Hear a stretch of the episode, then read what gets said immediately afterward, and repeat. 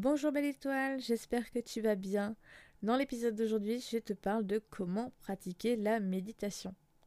Alors la méditation est une pratique spirituelle ancienne qui permet de se concentrer sur le moment présent. On parle aussi de méditation de pleine conscience. Je l'ai découverte par le biais du bouddhisme, dans lequel cette pratique est très présente. La méditation apporte de nombreux bienfaits sur le corps et l'esprit. Beaucoup de personnes souhaiteraient s'y mettre, mais ne savent pas comment ni quand. C'est donc dans cet épisode que je t'explique comment pratiquer la méditation. Mais quels sont les bienfaits de la méditation? Alors il y en a tellement. Je pratique la méditation depuis plusieurs années et c'est surtout pour faire le calme dans mon esprit. Je suis une personne d'une nature très stressée et angoissée. Durant mon enfance et mon adolescence, j'ai fait de très nombreuses crises d'angoisse et de tétanie. Ce ne sont clairement pas des situations agréables, loin de là. Et si à ce moment j'avais entendu parler de la méditation, je pense que ça m'aurait été très utile. Je l'utilise également dans un tout autre but, celui de la créativité. Pratiquer la méditation serait bénéfique à de nombreux égards. Paix intérieure, meilleure gestion du stress, meilleure capacité à se recentrer, à se focaliser sur des pensées positives, apaiser sa conscience. Mentalement comme physiquement, on prête à la pratique de la méditation des vertus exceptionnelles depuis des siècles.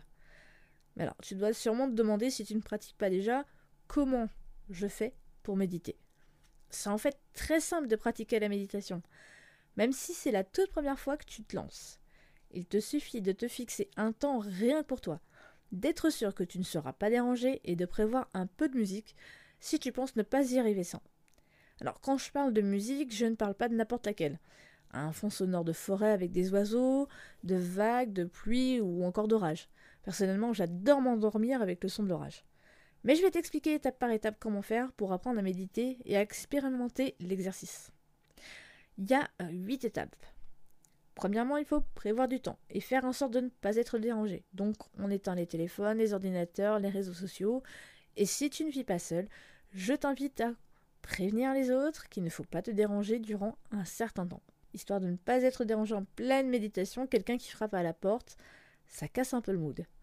Ensuite, tu dois prévoir l'endroit où tu souhaites méditer. Ça peut être euh, sur ton lit, sur un tapis de yoga, sur un siège confortable ou même en extérieur, sous un arbre. Ensuite, tu peux choisir une musique douce et calme, afin de laisser ton esprit vagabonder.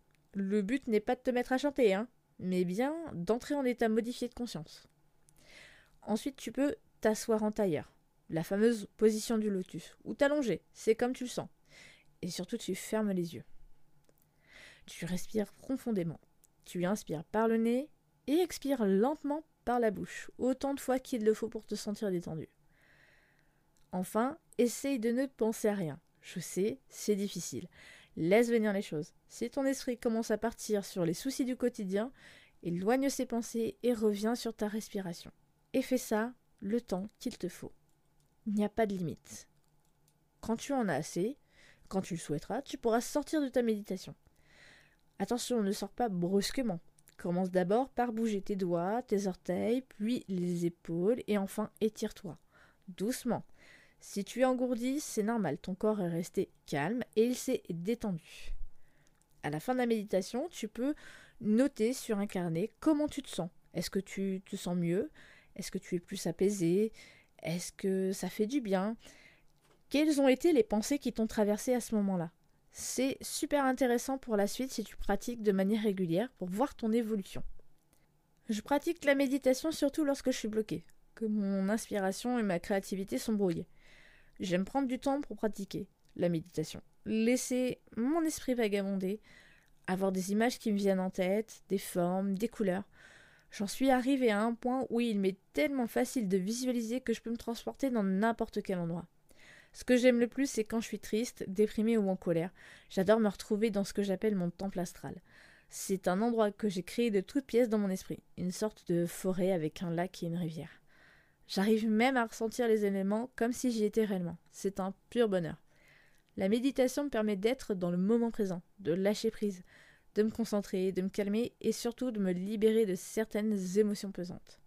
D'ailleurs, il y a quelques années, j'ai découvert l'existence d'un temple tibétain en France, et qui plus est dans ma région. J'ai décidé d'aller y faire un tour et de prendre juste quelques photos. Le lieu était très paisible. Je n'ai croisé personne. En réalité, tout le monde était au temple principal pour méditer. Et lorsque la porte s'est ouverte, j'ai pu visiter. Et enfin, la personne qui présidait la méditation de groupe m'a invité à m'asseoir et à méditer avec le reste des personnes. Ce fut un moment magique. Je me suis sentie connectée à une immense toile énergétique.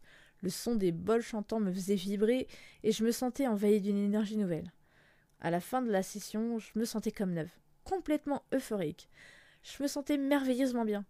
J'étais reconnaissante pour ce partage d'expérience qui m'a donné envie de pratiquer la méditation plus régulièrement. C'est tout pour aujourd'hui. J'espère que cet épisode t'aura plu, que tu y auras appris des choses.